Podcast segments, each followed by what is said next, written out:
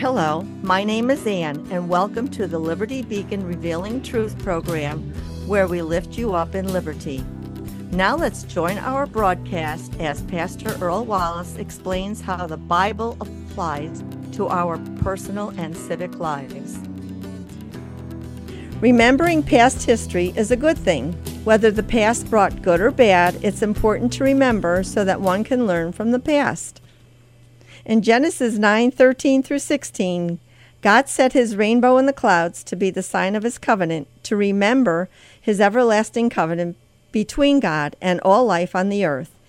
In Deuteronomy 5:15 it says, "Remember that you were slaves in Egypt and that the Lord your God brought you out of there with a mighty hand." In Hebrews 8:12 it says, "For I will forgive their wickedness and will remember their sins no more." To summarize these three verses, then, as Christians, we remember God's covenant with us, we remember God leading the people of Israel to the promised land, and we remember God forgives our sins.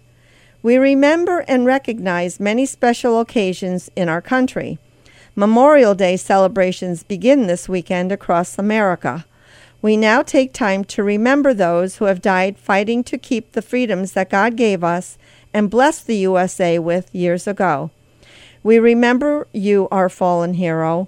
We remember your sacrifices. We remember your loved ones left behind.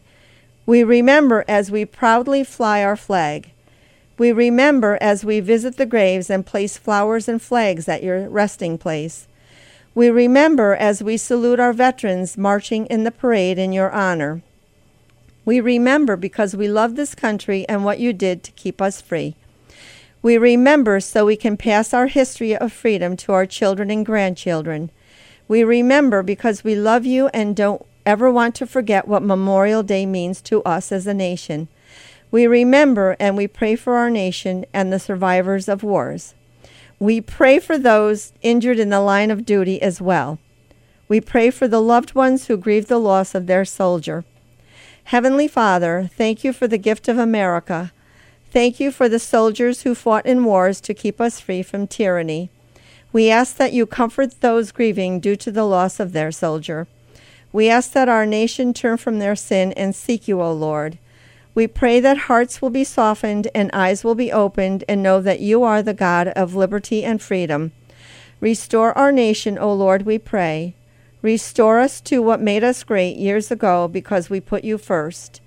Restore our government leaders to do what is right in your eyes, O God.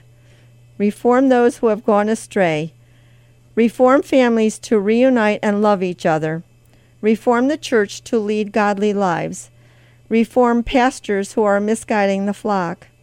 Thank you, Lord, that you will make us a Second Chronicles 7:14 nation that we will turn from our wicked ways and you will heal our land.